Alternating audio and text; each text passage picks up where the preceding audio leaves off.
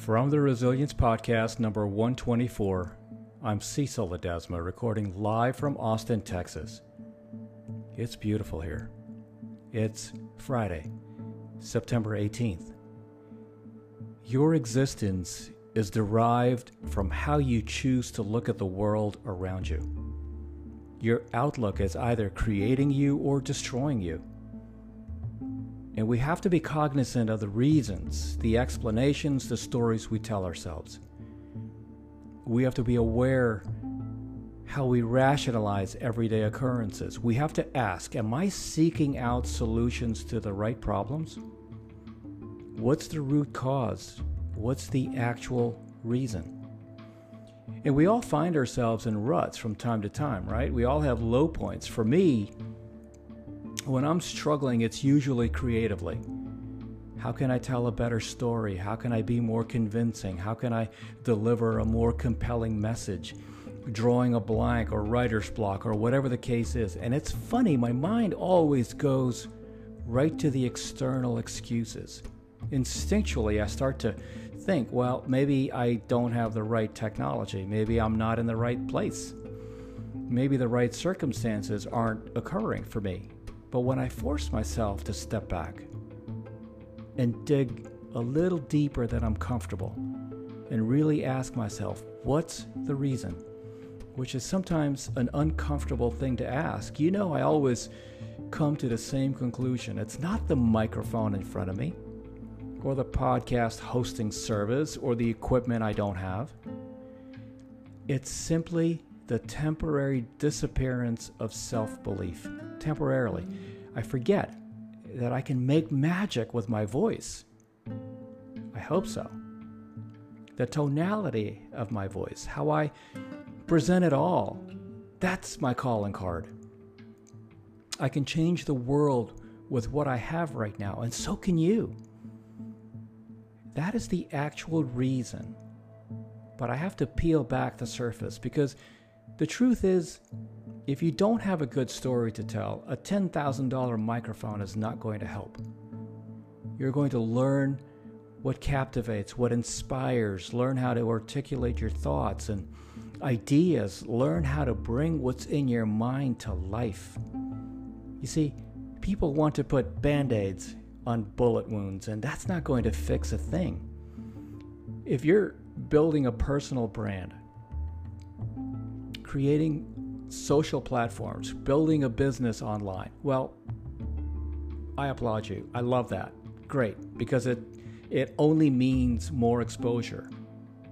But it also means you're susceptible to negativity and criticism and haters. And how particularly in the beginning, it's emotionally taxing seeing that stuff, right? Seeing people criticize your work, criticize your creativity. And you come to resent the comments, and you come to resent that interaction. But again, I always go to what is the reason? And I ask, because if you don't go deep, if you don't find the root cause, you don't fix a problem.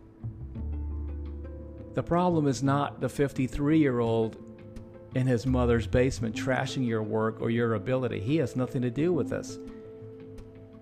The problem, when you're really honest, is confidence. It's the ability to understand that a life of no risk or criticism is a life of very little reward. And with that realization, the solution changes. It's not what can I do to avoid the criticism, it's how can I stay true to myself and have that be enough. Or I can rise above chatter, and I can be indifferent to naysayers because, look, expectations don't matter. What matters is your happiness. What matters is your progress. So fix that. You know, we spend a lot of time adjusting our sails, worried about catching the right breeze, getting the logistics right, when there's a hole in the center of the boat that's taking in water. Let's find out where that is. Let's fix that. Figure out what the actual area of improvement is What's the actual reason for not being where you want to be? And sometimes it's hard. Sometimes it's humbling. But guess what? It creates the long-term solution. Last year was one of the most challenging times of my life. Landing a job, proving your value at work, losing a job, landing another job, proving your value at work, then losing a job, to the point where I just felt lost for a while. And an easy escape, right? The way I rationalized it was, well, you feel like this is just because you're doing too much, right? It's a great thing that you're ambitious. No, that's a mask. When I became vulnerable, when I asked myself the difficult question, when I humbled myself, dug deeper, realized that maybe you're not doing the right thing. Maybe you're doing more of what you already know. Because recreating yourself is absolutely terrifying. Because you need to take that next step, and subconsciously you don't want to. You're scared to. I don't want to. I'm scared. Now I know what to address, right? Reasons help shape answers. It's not more and more and more of what's been done, but it's reshaping your life, not once or twice or three times, but constantly. That creates bigger targets. That changes things.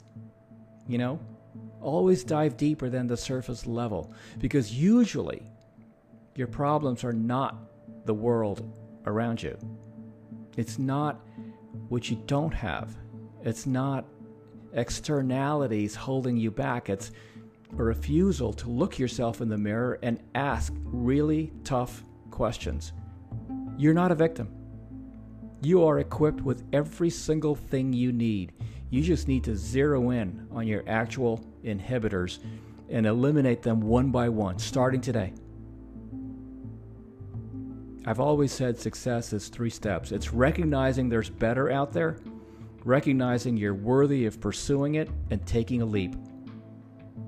So what's keeping you from leaping? What's keeping you on the ground? It's not money. It's not tech.